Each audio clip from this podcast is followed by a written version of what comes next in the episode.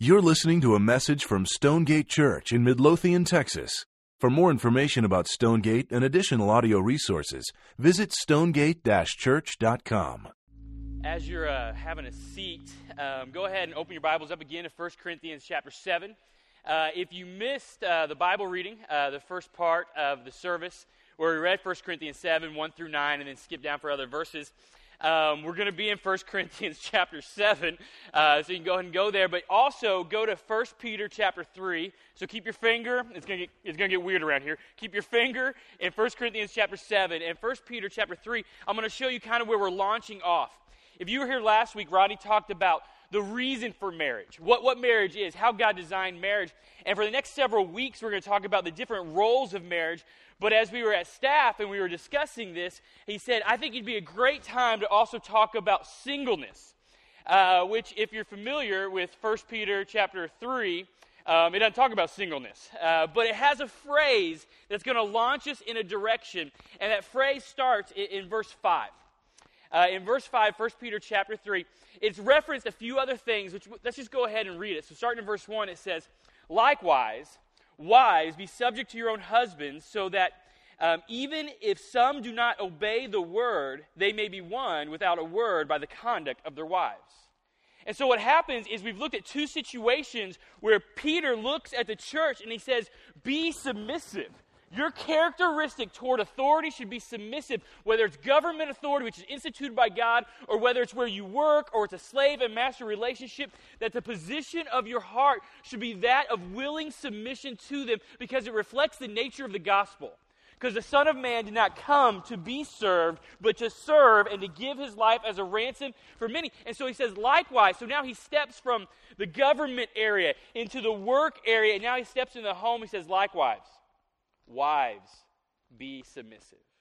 And so it, it, goes on, and it reads this in verse 2. It says, So that they may be won without a word by the conduct of their wives. When they see your respectful and pure conduct, do not let the adorning be external, the braiding of hair, the putting of gold jewelry, the clothing you wear, but let the adorning be the hidden person of the heart, with the imperishable beauty of a gentle and quiet spirit, which in God's sight is very precious. And so he turns and says, Don't try to attract people in the way by your appearance, but let something inside of you, the changed life that God has done in you, let that be the main mode of attraction because it displays the character of God Himself. And then this is what's going to launch us. Verse 5, it says, For this is how the holy women who hoped in God if you're taking notes, we're going to be looking at this. Who hoped in God. And so, wives, how do you hope in God? How you demonstrate this? It says, who used to adorn themselves by submitting to their own husbands. And so it answers the question how would a, a, a, Christian wife hope in God? How would they show hope in God to their family, to the world, that they hope in God? And the answer is this that they would be submissive to their husband. They would say, I trust God even if my husband is a complete bonehead, I, I trust God. It shows this great deal of trust. If you are a wife and you just nudged your husband, you just sinned. Okay? You just sinned. And there will be time for repentance later. But it shows trust in God. And so we want to say, well, I want to see an example. And he gives us an example. Look at verse 6. As Sarah obeyed Abraham, calling him Lord. Now, right there, don't apply that into your home and say, I think you ought to call me Lord around here, wife.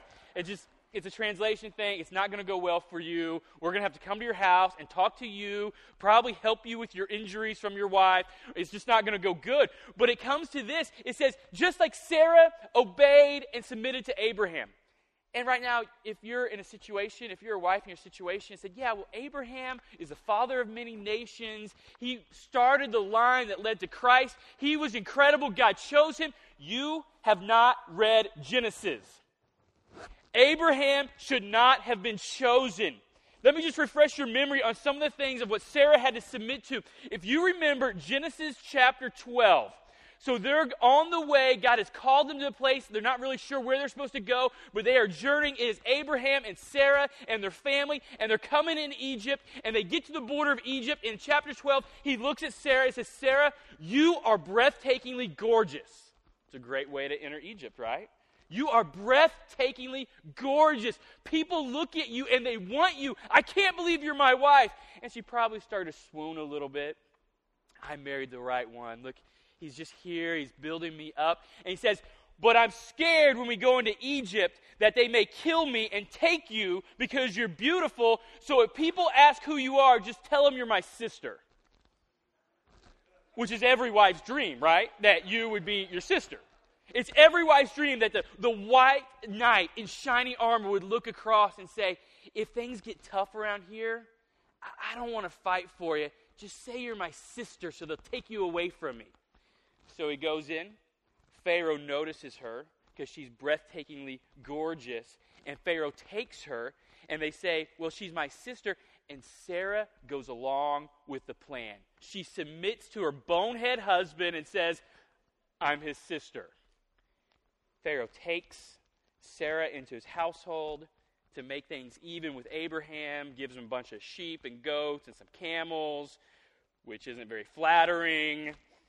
And then God steps in and rescues Sarah by causing a plague in the household and showing up and saying, How have you taken a married woman into your house? So God rescues. And so the Pharaoh comes and gives Sarah back to Abraham. How could you do this to me? Pray that God might take his hand from us and relent. And can you imagine what that night was like for Abraham and Sarah? As they're in their tent, you hear the bleating of goats and sheep all around, a reminder that you just gave me away for sheep and goats that you didn't find. I mean, could you imagine what that reconciliation looked like? Of you want to have some lamb chops? I don't know. I mean, what would that have looked like? And she submitted to that, showing her trust in God. And you would say, yeah, but he learned his lesson, he changed. Read Genesis 20, he did the same thing again. And so the example is a situation where it was difficult to submit. And so it says, Wives, the way you show hope in the Lord is a submissive spirit to your husbands. And then we want to take that and we want to ask this, but if you're single, or if you're a man and you're married, how do you show hope in God? And so if you're single, how do you show hope in, God? And, and the question is going to be answered. Turn back into 1 Corinthians 7. There's a lot of different passages that deal with this. Um, and it's going to look at the gift of singleness and the gift of marriage and all these different things and the gift of sexuality. But we're going to look at primarily the gift of singleness. And we're going to see that what's happening is Paul is writing to a church that has sent him several questions. They said, We are young Christians and we are living in an adverse culture that is against Christianity, and we want to know how to mode and operate in this culture. What should we do? And so, every once in a while, in 1 Corinthians 7, you see these, uh, you see in quotations, and it's a direct quote of what they asked, and then you also see him answer questions of what he's heard about them. And they are not doing very well. And so 1 Corinthians 7, if you were here for when we read it at first, things got kind of awkward. Um, you're like, I can't believe we're going to talk about that. And you maybe didn't want to sit, but if you're dating someone, you're like, ah, why don't you sit up there? I'll just sit back here. But what we're going to see is this beautiful, beautiful gift. And God cares so much about your status of life, of where He has you, that He's planned it, He's gifted it, and He wants to walk you through it. And so when we look at this, the first thing that I want to do is I want you to understand that in the last probably three, four decades, the church has not done a really good job of talking about singleness. And so, what we found is there's some misunderstandings of singleness. And we want to find if you've heard this misunderstanding of singleness, if it was told to you why you were single, or if it was told to you from a preacher from someone else, or read it in a book, or if you've told this to someone else, we want to find out exactly who the guilty parties are. And so, the misunderstandings about singleness. A misunderstanding number one, it goes something like this As soon as you are satisfied with God alone, He'll bring someone special into your life. Now, we want to know, raise your hand if you've heard that or you've said that. Raise them up. I know there's more than like three people read, you know, different books. Raise them up. Be proud. It's okay. Uh, so, yeah, yeah, those are the guilty parties. And so this is as if as if you can trick God, as if God is going to bless that you've earned it because you have shown Him your contentment, as if you can change the status of your heart to make yourself content. I mean, if you're single and you don't want to be single, you can't just be like, well, that's just immature. I'll be happy in my singleness. That doesn't work. You can tell your small group that. You can tell your parents that. You can even pray that to God. You think God's confused? Like, he's finally arrived there. I'll give him a smoking hot wife now. Do you think that works? Okay, misunderstanding number two. You're too picky. You're too picky. You are looking for someone that doesn't exist. If you ever been told this, you maybe you were polite so you didn't say it, you wanted to say it to someone, raise your hand, don't lie. God's looking at you. He knows, okay, there's one honest person. You're too picky. They were probably abused. Someone said it to him. That as is if you can create a criteria of what you think will bless your life and will be something that you want to manage your life with for the rest of your life that God can't handle. I mean, he looked back and said, Yeah, parting the Red Sea, that was one thing. I can't find this guy. I can't find this girl. It's a misunderstanding. The, the third thing, a misunderstanding about singleness, um, which this always comforts someone's heart, as a single, this would be encouragement. As a single, you can commit yourself wholeheartedly to the Lord's work. And so that's date night when everyone else has a date and you are all alone, and your mom comes in and says, Hey, don't worry. You can commit yourself wholeheartedly to God's work. I mean, how good does that feel right there? First off, could you imagine calling in to the church staff office if that was the case? Could you imagine calling Travis, and say, hey, I don't think I'm going to be able to help with those inflatables for the Super Bowl party? And him kind of responding, well, okay, Bill, why don't you just leave the inflatables and taking care of your children to us single people to do God's work? You married people, go have babies and Instagram pictures of your cute kids. We'll just take care of this church business. Could you imagine that? And then uh, another myth of singleness before you can marry someone wonderful, the Lord has to make you someone wonderful. That's holding marriage as if it's some sort of second blessing that when you get to spiritual maturity, only at that point God can give you someone the gift of marriage. Marriage is a gift for all mankind lost and saved, rebellion, good, wherever it is, God graciously gives marriage. And these things, it's not that there's not parts of these things that are true that might be a part of your development. It's that wholeheartedly we need to reject them because what the scriptures say is number one, as we're looking at this, don't take that because we have to look at something else, but it's going to say that marriage is this gift. It's this gift but before we step into that, we have to look at there's great, great dangers in singleness. There's great, great dangers in singleness. And the first, there's two competing dangers, and they're idols in the heart. The number one is the idol of independence. Some people are single because they don't want to share their life. They don't want to be burdened by others' life. They want to be independent. They don't want to have other people's problems because if you're married and you haven't figured this out, you have not been married very long or they work far, far away from you and you are not around them. But marriage gets difficult and it gets messy and you cannot live independently. The Bible says you become one flesh. Her body now belongs to you, which you're real excited about that. But then it says your body belongs to her. And so you have to hold this in one union. You cannot have the idol of independence. And so some people walk through this life and they'll say things like, I'm just, I'm just too young to settle down. And you'll say, Bill, you're 50 years old. And he says, 50 is the new 47. Get with it. And so you look at it, and it's like, I just don't want the burden of that. That is looking at God's gift of marriage and saying, God, you don't know what you're talking about and it is putting selfishness on the throne and is saying, I will sacrifice to that. It is an idol. It is the idol of independence. But on the other side, this is where it can be so dangerous for singles also, not just the idol of independence, but the idol of dependence. The idol of dependence screams out, I have to be married. I have to be married. I'm nobody unless someone loves me. I can't be used. I don't have worth. I have to be married. And sometimes we breed that into our children because we keep pushing it. And when they start to get about age 25, you feel like your mission is try to set them up with everyone possible. You might even go as far as what one of my friends' mom did to sign them up for eHarmony. One of my good friends he showed up. He's like, I think I have a date. I was like, Great. With who? Well, she's from Arkansas. I'm like, How'd you meet her? My mom signed me up for eHarmony, and we're compatible. I said, You are compatible with your mother's version of you. What did it say? Oh, it said stuff like, I like baseball, I like soccer. I'm like, You're 25 years old. And so we start to push people in that direction and we start to feed that idol. And so on either side of it is this dangerous place to be because on one side it's going to use people. It's going to use people for whatever you can get but refuse to be connected to them. But on the other side, it will allow yourself to be used by any cost because you want to be connected.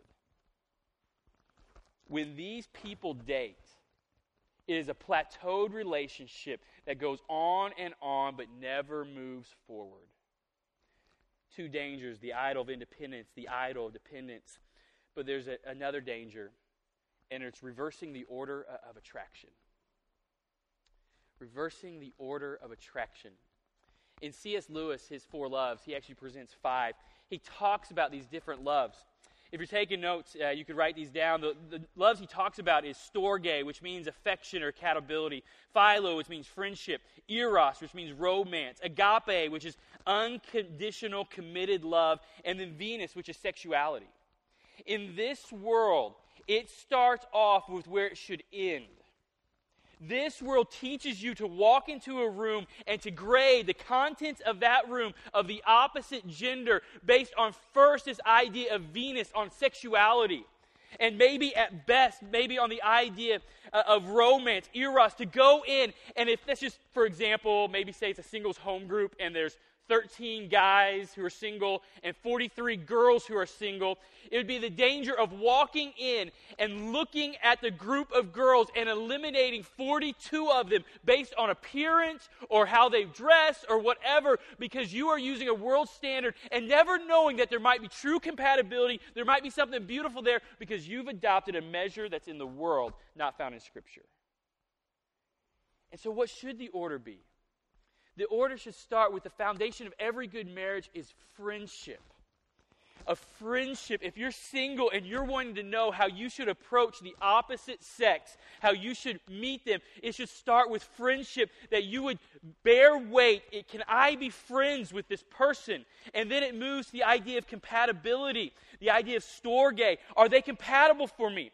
Are they someone that gets me, that understands me? And then we move into the idea of romance. Should I, should I be with them? Should we walk down that? And then it goes to the idea of committed love. I will be with you. It's not can I be with you. I'm promising that I will be with you. And then you get to, you know, Eros, which is that wedding night. And fantastic. And so you get there. But in Christian circles, oftentimes we eliminate the majority of people because we've adopted a world standard and we step into it and it's kind of what does he do? Where is he going? Or what does she look like? And so, is there any wonder why we're, we're horrible at dating? Is it any wonder why we're horrible uh, in marriage, that it's infected the church? And so we cry out, God, would you help us? God, would you help us? Would you give us some clues in your word that might lead us? And that's where we get right here. Into 1 Corinthians chapter 7, starting with verse 1. It says this Now concerning the matters about which you wrote, this is one of those quotes. It's one of the first quotes that he deals with. It's like, we're going to get the awkward one out of the bag and just get it done with. He says, It is good for a man not to have sexual relations with a woman. And so he quotes directly the question that was given Is it good to be celibate? And so he quotes, he says, It's good to be celibate. That's what you wrote.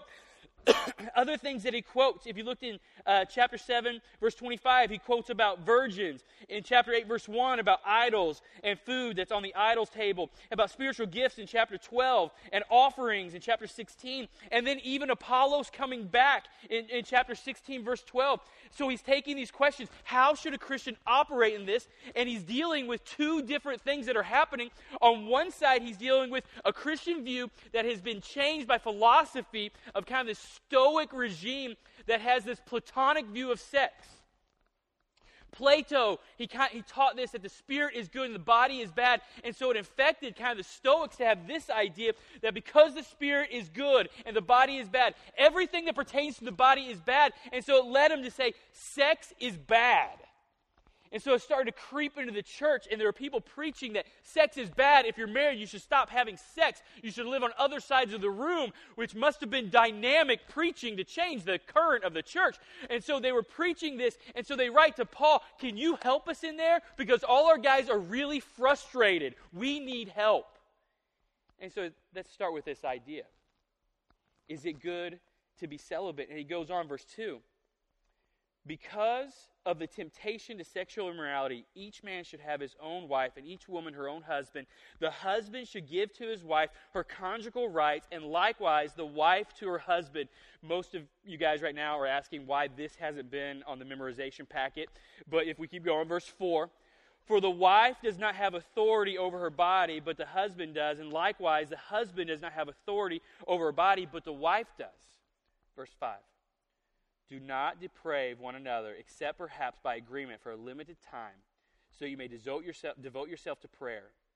But then come together again, so that Satan may not tempt you because of your lack of self control. Now, as a concession, not a command, I say this. Now, there's a few things that come out of this text that are absolutely incredible. But the main thing that comes out of this text is it declares something that intuitively we all believe, and it's easy for us to accept that marriage and sex are gifts. Marriage and sex are gifts from God. We see this description, this description all through the scriptures. In Proverbs 18 22, it says, He who finds a wife finds a good thing and obtains favor from the Lord.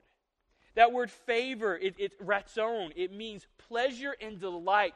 A good marriage is an object of pleasure and, and, delight that is given to mankind for the purpose to reflect something beautiful about God, but also for the purpose of our enjoyment and pleasure. And so when he walks through these scriptures, he says sexuality is a very real thing. It's something that God created, it's something that's good, and it's powerful. And so he's going to say, Is it good for you to be single and celibate? It is good. I'm single and celibate. That's what Paul says. Is it good for you to be married and sexually active in your marriage? He says, It's a great thing. He says, Both are good because they're both gifts. And so when we look at this, we want to reflect how has God unfolded that gift in my life? I was. Uh, I was a super senior in, in, college. I was on my fifth year, my victory round, and um, there was this sophomore girl. Uh, her name was Kinsey. I met her when she was a freshman, but I was a senior. She was a freshman. I had this strict rule: you can't date freshman girls because they're crazy. But she was so cute. She had spiky little hair, which at first kind of made me not want to date her because I thought the shorter hair got, the more liberated they got. Like I'd open the door, like, "No, you didn't." And I'd be like, "I don't." I'm from the South. I don't know what to do. And so, but I got to know her, and man, she always came around. We, we I had six guys living in this house um, after the fraternity house. Six guys living in this house. Three of them lived in my room. Rent was so cheap, and accountability was high. And so, three of them were there. She kept showing up, and she always brought other girls with her. And so I thought, well, I had to date this girl. And so I asked her if I should date this girl. And she kind of was like, uh, and a week later she said yes. And so we started dating. And a month later, I moved to Weatherford, Oklahoma to start student ministry, which I was so thankful. I was so thankful I had a girlfriend when I moved into student ministry because some people in the church, if I would have just been single, single, it would have been their God given mission to hook me up with any female they knew relatively in the same age category. And so I could say, no, no, I have a girlfriend. And so it was April 22nd. We've been dating for about five or six months, known each other about a year before that as friends. April 22nd, 2002. Uh, Kinsey comes into town for the weekend. She would come uh, most weekends. I'd like pawn her off to different people's houses where she could stay. And she comes in, and we do these incredible things that I never wanted to do. We planted flowers. I bought a whiskey barrel and I stole dirt and chat rock to put in the bottom, and we planted flowers uh, in front of my little dinky apartment, and I enjoyed planting flowers. And then we made homemade pizza. It cost like $20 to make. I don't know how pizza makes money. We made homemade pizza together, and it was so much fun as we laid stuff out, put it in the oven, and it came out beautiful and warm like our future love would be. And we pulled it out, and we ate it, and then she highlighted my hair, and I looked like vanilla ice. It was beautiful. She goes on and she was staying at the Belmere's house, uh, another guy on staff uh, with their family. And I sat there and I pondered and I said, Man, I love today. And I don't like any of the things we did. I don't like any of them. And suddenly I realized, I love this girl. I love this girl.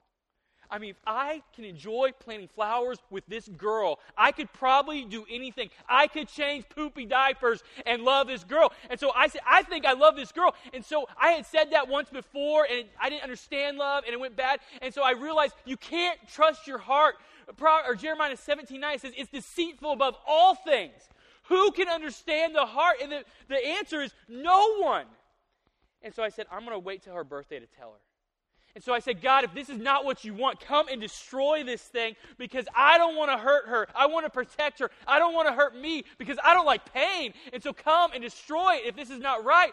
And so we wait. And that summer she went and worked at Kanakuk, and I was doing student ministry all over the place. And she had an expectation of me writing this many letters, and I wrote this many letters. And so that was a little rocky and little communication issues. And so we got back, and there was some building tension because she wanted to know Are you for real? Are you for real? Are you going to be around? It was coming to a place of plateau of we either need to break up or we need to move forward. And I had reserved that word. I'm not telling until her birthday, till August 30th. It's her birthday. And so we worked through and worked through, and suddenly August 30 came. And we went to eat at Victoria's, north of OU's campus and, and we went to this prayer garden that we used to go to at this little Episcopal church, and we walked in there, and it was dark, and there were weird statues that scare you because it's kind of shadowy. And you're like, maybe it moved, I'm not for sure. And so we, we walk in there and we sit down, and I, I start to kind of unfold what I saw in her and how I loved her. And so I said, I, I, I love you. And she knew because we'd already talked about it. When I said, I, I love you, it means I'm going to love you and, and she starts to cry, and I was kind of waiting. Don't you have something to say to me? I mean, and uh, and so then it was about, I mean, six months later, and we got engaged, and then six months later, um, we were there. It was August fifteenth, two thousand three. We were in this little country church, Clear Creek Baptist Church. It was, July, or yeah, yeah, yeah. It was hot. It was so hot. And I'm standing at the front of this church. I don't think the pastor liked me much because I had failed the test earlier when he asked, Why do you want to marry Kinsey? And I go in this great description of why I think she's good for me. And he stopped me after about five minutes and just said, Casey, the answer is you love her. And I was like, Oh, yeah, yeah, I love her too, yeah. And so I was feeling a little tension there, and songs had happened, everyone's sweating. All of a sudden, the music changed and the doors opened and I see my father in law, which wasn't what I wanted to see. But beside her, Kinsey's dressed in white, and she is beautiful. And she starts to walk down to it's all about you, Jesus. And she is just beautiful. I mean, beautifulness is falling off her and it's getting on people as she walks, and they're looking beautiful. And she gets to the front, and the wedding literally lasts two hours long because everyone in her family sang a solo, including her brother Ty, who got the first words out and then cried the rest of the song. And so we get through, and it's at that point where we the preacher preached, we repeated some things, and, and then he said, looks at me like, You ready? I'm like, Oh, I'm ready. And we kiss and we go out to Boomer Sooner, a righteous song. And we go out and we start this new life together. And unfortunately, we go to the reception and we have to dance and smile for hours until our face hurts. But it was this great memory. I remember all my friends getting around me at one point and throwing me up in the ceiling. I don't know why that's so special to me, but it was. And then I look at her, I'm like, we have to leave. And she says, why? And I look at her like, we have the marriage, the gift of marriage. There's another gift. And so we get in the car. I'm still in my tux. She's in her dress. And we drive, and we have an hour drive that I make in 35 minutes to our bed and breakfast. But coming into town, our stomachs are rumbling because we just smiled and danced. We didn't eat anything. And so we're starving to death, so we go through McDonald's drive through. I'd like a Big Mac. Is there a toy with that? You know, we go through McDonald's drive through and they just look at us. And we're like, we're married. And so then we go to the bed and breakfast. And apparently, according to C.S. Lewis, we experience storge. Um, or no, Venus. Doesn't even matter. It's Latin. When you when you're in a story like that, or when you hear a story like that, or when you experience a story like that, it is so easy to see that marriage and sex are gifts from God. But the passage stands and it's talking about two very different things, and it presents them both as incredible gifts. God said these are both gifts. Marriage and sex are gifts. But then he's going to say this He's going to say, singleness is a gift from God. If you're taking notes, it's going to say singleness is a gift from God. And it's going to start with this question of how can that be? And we have a theologian, a professor of religious studies, who describes it like this. He says, Paul argues not only that those who are unmarried should remain unmarried, but also that those who are married should remain married. And so he's saying there's a status of life in both of you. If you're single, keep in your singleness. You don't have to change it. If you're married, you don't have to change it. Stay where you are. But he goes on. But also that those who are married should remain married. Paul prefers celibacy not only for himself, but also for others, so they can devote themselves entirely to serving the Lord. But he does not champion it as a higher good or devalue marriage as a lesser good or as incompatible with the Christian calling. There is only one thing he completely rejects as evil the opposite of good it's porneia, illicit sexual encounters. And so we read this, it sounds so weighty, where it almost lifts singleness as better than marriage. But when we look at the whole of Scripture, we have to dig deeper because it's lifting both of these things as gifts that God gives, that His grace abounds, that is powerful for the kingdom and fulfilling for your life marriage and singleness.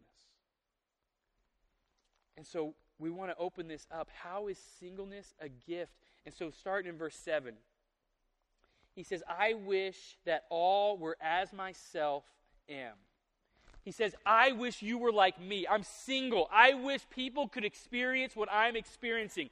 But each has his own gift from God. If you're taking notes, the first thing that tells us is the Bible declares singleness a gift. It says each has its own gift. Marriage is a gift, singleness is a gift. It says, one of one kind, one of another kind. To the unmarried and the widows, I say it's good for them to remain single as I am. But if they cannot exercise self control, they should marry, for it is better to marry than to burn with passion. We're going to unpack this in a minute. Only let each person lead the life that the Lord has assigned to him and to which God has called him. It's a gift, it's a calling a gift that's given, a calling that's, set, that's sent out, to which God is calling. This is my rule in all the churches. Are you bound to a wife? Do not seek to be free. Are you free from a wife? Do not seek a wife. But if you do marry, you have not sinned. And if a betrothed, engaged woman marries, she has not sinned.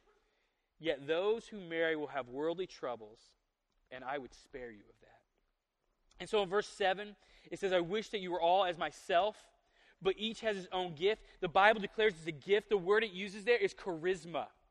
When it says gift, it says charisma, which it means, on a more broad definition, it means a gift received without merit. You can't earn it, you can't go to school for it. It's just given. It's a gift of divine grace, a gift denoting extraordinary powers.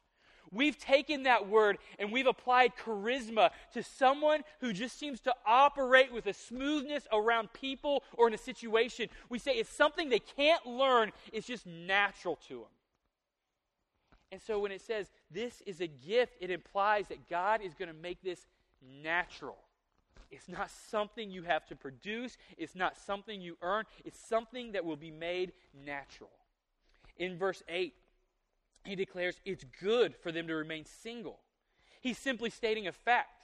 He says, You may not believe it, but there's a gift of singleness that is good, that is fulfilling. And all he has to do is to point to Jesus.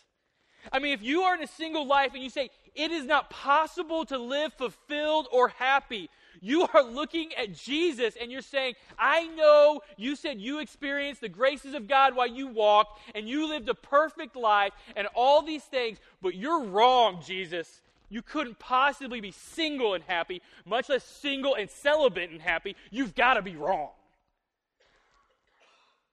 But Christianity, when it breaks onto the scene and we're looking at Jesus' life and the apostles are now teaching Jesus' message, for the first time in history, singleness was elevated to a divine calling. Before that, in, in, Judaism, if you were married and you lost your husband, they would pawn you off on his brother. One for self protection, but the other to continue a name because you are nobody unless your name continues. The world looked at singles as though there was something wrong, and Christianity steps on the scene and says, There is nothing wrong. It is a beautiful gift from God. And those who are single, who need help, they have a new family. It's called the church, who will provide for them. Emotionally, they'll provide for them. Financially, they will protect them. It's a new family that will live forever because this marriage, if it goes really good, it might make 60 years, but that's it. Because in heaven, Jesus describes we are not married. But this family that's found in the church will last for all of eternity. And so he declares a simple fact. You might be thinking it's not good. I'm telling you right now, marriage is good. I'm telling you right now, singleness is good. And then in verse 9, he says, But there's, there's a problem this gift, it's charisma. It's the ability to maneuver in this life of wherever you are with some sort of ease, with some sort of ability. That's not something that's necessarily learned, it's something that's given. And so it's given in both. The gift of marriage is charisma, the gift of singleness is charisma. But verse 9 it says, But if they cannot exercise self control, they should marry, for it is better to marry than to burn with passion. It seems like it's saying that all the people who are married are undisciplined people who are running around like like horn dogs and they can't control themselves, and only the righteous single people have self control. But it's not saying, it's saying sex is a gift from God. It's a powerful gift. Matter of fact, it's a command that we, you know, go out and we continue to populate this earth, but God's gift comes in and sometimes changes and intercepts that command and says, I desire for you to be single. And so he says, but if you're single and you're trying to figure out how this thing works, if you're having trouble controlling yourself or you're engaged and you're having trouble controlling yourself and you love that person, you want to be with that person, we define God's will usually by wisdom. And so, as surrounding a people, they start to speak into our lives and they say, I, I think you should be married. And so he says it's a gift it's a gift, and we know it can be fulfilling, and we know it can be beautiful because Jesus himself was single. The second thing we see, we see in verse 17, it says, God's gifts are determined by his will. God's gifts are determined by his will. In verse 17 it says, Only let each person lead the life that the Lord has assigned, the, the Lord has assigned to him, and to which God has called him. And so this gift it's a calling. I struggled so much in, in my to ministry because I, I, had seen some pastors and they seemed kind of shiny, and their hair always seemed to be slicked back, and when they smiled, they kind of just went shing. And I, I, I struggled because I, I didn't want that image, but I also struggled because I knew where I was and I was like, I can't lead out in ministry because I struggle. And so I took that gift and I declared it, it has to be a maturation process.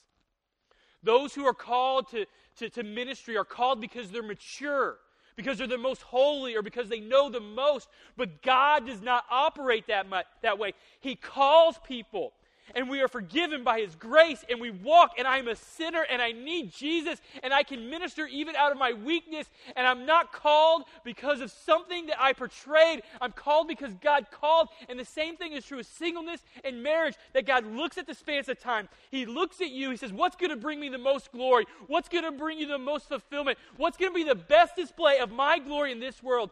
And He calls. And if singleness is a gift, that means he calls with that also. But it tells us Because everyone, especially in our culture, starts off single. I mean, if you grew up in a different culture in a different time, when you were three years old, the way it worked, the reason why the Bible didn't talk about dating is because no one dated. The way it worked is they looked at their three year old, I'd look at Quinn, and then I'd look at, you know, Rodney's son Caleb, and I'd be like, well, it seems like he likes to bite her. I mean, maybe that's, you know, affection. I don't know. And so we'd look at him, we'd make a deal, and then you would be betrothed. Until you got married, you were going in the direction that you were going to be married. You're betrothed. And that's how it worked. But now, everyone has a season of singleness.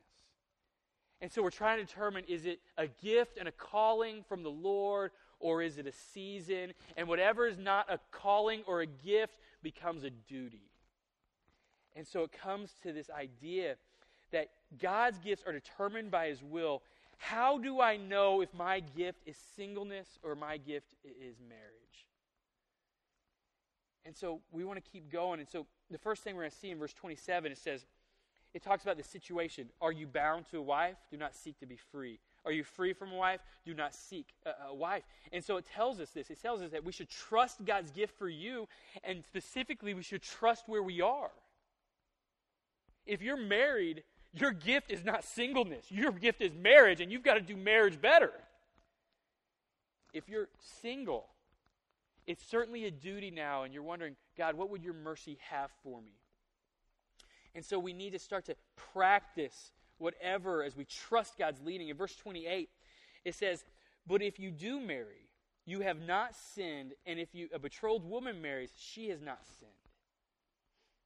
And so it tells us a little bit of the mode of how I'm trying to figure out God, is this something you want for me all? But I desire to be married. I, I want to be married. But is this what you have for me? If you do, you have to change my heart.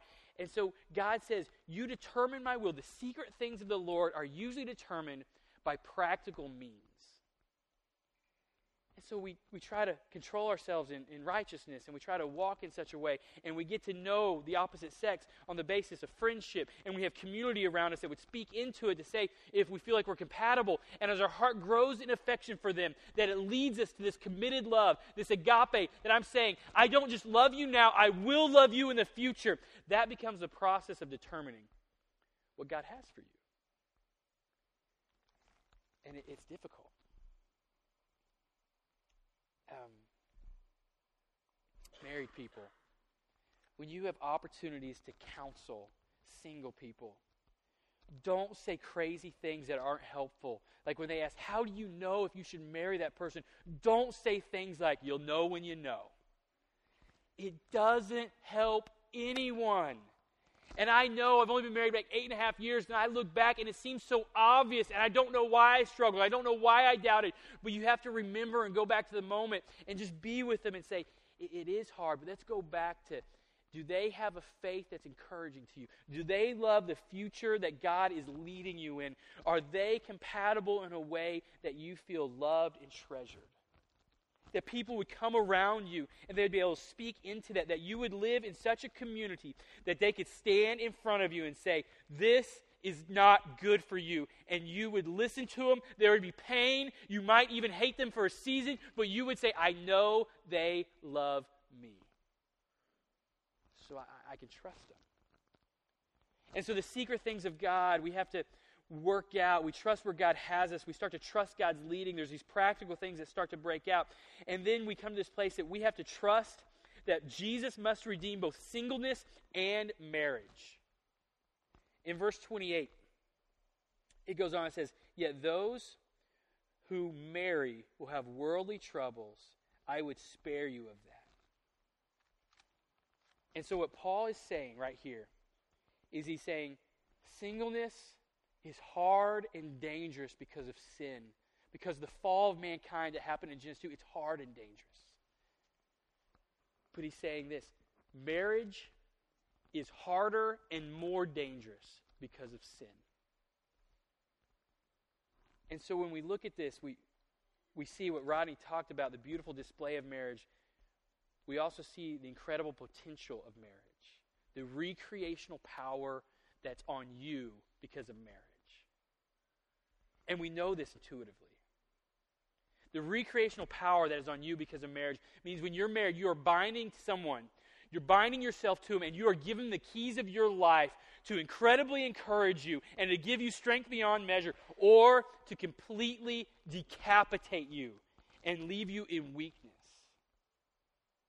You can take a successful, you can take a successful man in every area of his life, people would point to him and say, You are powerful. But if at home he is a wife that continually says, You are weak, you are weak, and demoralize him, he will move into the world in weakness every day. But the reverse is true. You can take a man who every indicator of life says you have failed and and you're barely getting it done. But if at home his wife has the ability to encourage and build up with loving eyes, they can move out into a world of darkness that is coming around with sober mindedness of exactly how it is, but they can move out in strength. Marriage is that powerful. And so it says, when sin has its way with marriage, the pain of a bad marriage is far more than the pain of loneliness and singleness. And so he gives it with this warning. And all of humanity knows that intuitively because they all say you should be careful who you marry. They all say it. You shouldn't just marry anyone, you should be very careful. And so we see that we need to trust this gift. So we start with where God has you. When we go to where is He leading? And then we see that there's dangers on all sides. And we ask this question so, where does that leave me now? With the reality of where I am married or where I am single or where I am widowed or where I am divorced, in the display of God's gospel, where does it lead me? And if right now you're, you're sitting in a situation and you're feeling, you're feeling a heaviness of God laying his hand upon your heart and he's convicting you of where your marriage is or where your apathy is, or maybe it's where you are in singleness. And both those idols of independence and dependence play out in marriage and in singleness. And it's starting to convict. We would want to hear the words and the warnings that A.W. Tozer gives us in chapter 2 of The Pursuit of God the blessedness of possessing nothing. In the second chapter of his book, one of my favorite books I've ever read, The Pursuit of God. He retells the story of Abraham and Isaac walking to the altar on top of the mountain.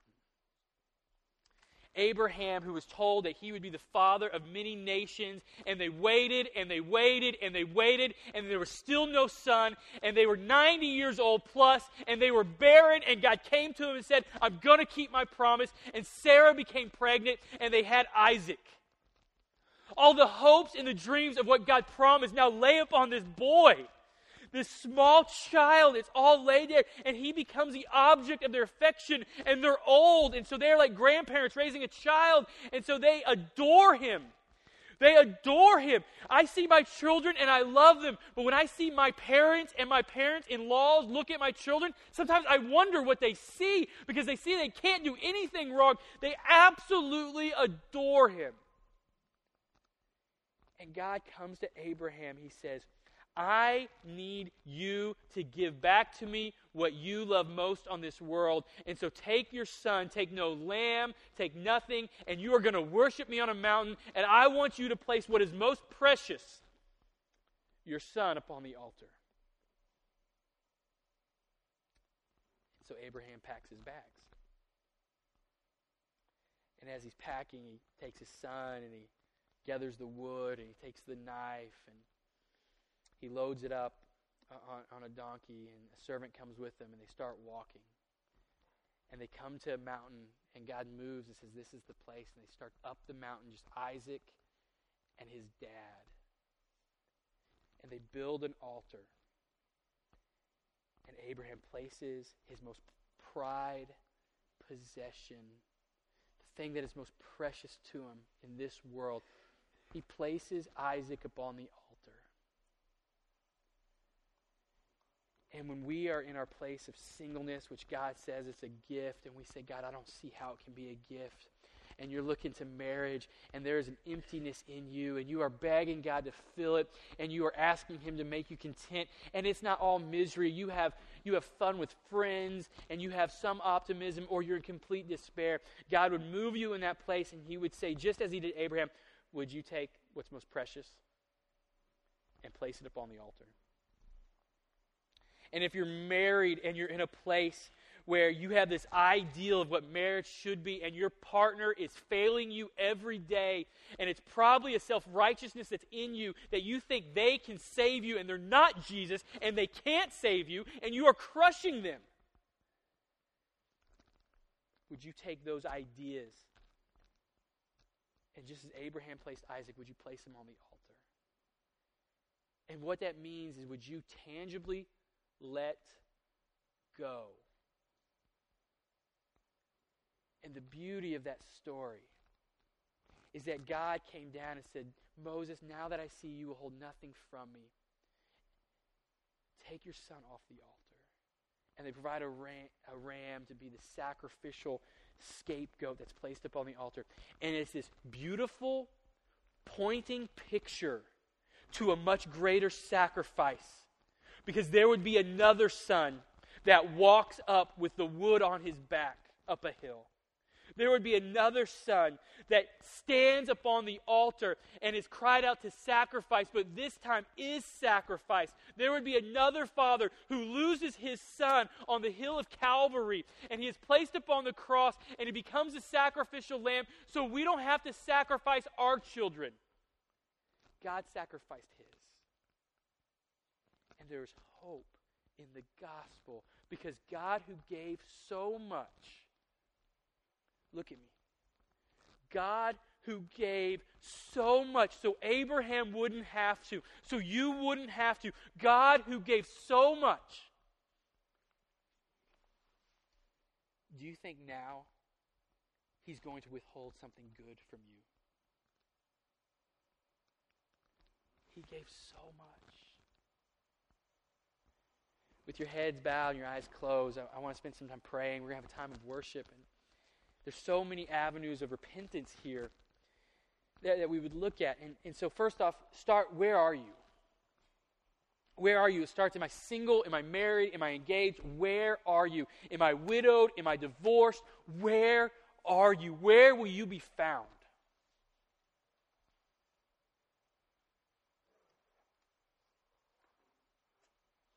The next place, as you cry out, you say, God, this is where I am. The next place would be to disclose where your heart is. Are you satisfied? It does no good to try to build some case to show God was not true and to say, Of course I'm satisfied. It does no good, but that you would bear the truth upon the altar and you would say, There's something lacking, there's something I'm missing, and I don't know what it is. And the question is, Is that of God or is it not of God? Because the scriptures say marriage is a gift, and it's easy to understand that unless you're in a difficult marriage. On the other side, would say sex is a gift. And it's easy to understand that unless sin has hijacked sex and sex has been used as an instrument to use you or hurt you, and it has no beauty to you at all. Where are you? Or do you feel in your singleness an anxiousness or a bitterness creeping up? Where are you? And this would be the question what would God have you lay upon the altar? Do you trust God? If God says singleness is a gift that He gives, that He looks through the corridor of time and He chooses, and you don't know if that's you, and you don't know if it's not you, it would be this Do you trust that God is good? The God who marched His Son up on hill, up on this hill and sacrificed him as atonement for you, is he still good? Will he still give good things? Can he be trusted in what he gives and what he calls? Father, for some of us, it's looking at a, a really broken marriage. And he's saying, Do you trust me to walk into that brokenness and repent? To walk in that brokenness where you might be hurt by the other person, but to live openly and let them take the knives and stab you. You trust me. Or it's a married couple that's experiencing some, some beauty. Will you open your lives to broken marriages or single people? Will you open your lives to love them and cultivate what true marriage looks like? Not perfect marriage, just real marriage. Going to be messy. Would that be a gift from God? Would that be God's grace in your life to get in people's lives that are messy, that are difficult? Do you trust God's grace? Or in your singleness? Right now, it doesn't feel like a gift at all. There's things that you would point to that, that are, are benefits of it, but right now it feels really lonely. Right now, as a birthday comes, you feel like you're getting older and fear is setting in and you see the pool that's around you of possibilities shrinking, do you trust God? Your act of worship would be honesty and surrender as you let go. Father, we love you and we need the gospel to recreate us. And Father, we need to know that every good gift is from you. And when a gift is given from you and doesn't feel good, that we shouldn't trust our perception, but we lay in wait that your gift would be made known. Lord, would you heal our marriages? Lord, would you heal our singles? Would you give them strength to walk out in this world that they may boldly declare and demonstrate a forgiveness that we received that would not be an arrogance that I learned a few steps and I made myself who I am because that is a lie. I have been given grace so I can have grace for others. Father, we need you. For some, none of this makes any sense because you haven't experienced the grace of Jesus Christ. And He is pulling upon your heart, and your sins are laid bare before you. And you look at how you've dated and how you've been married, and you have done it selfishly, and you've done it your own way, and it is weighing upon you, and Jesus offers you grace. Would you call upon Him and say, Jesus, you are Lord, forgive me. Help me walk in your precepts. Father, weigh upon our hearts where we are. Thank you for listening to this message from Stonegate Church, located in Midlothian, Texas. For service times, additional audio and study resources, as well as information about our church, please visit us at stonegate-church.com.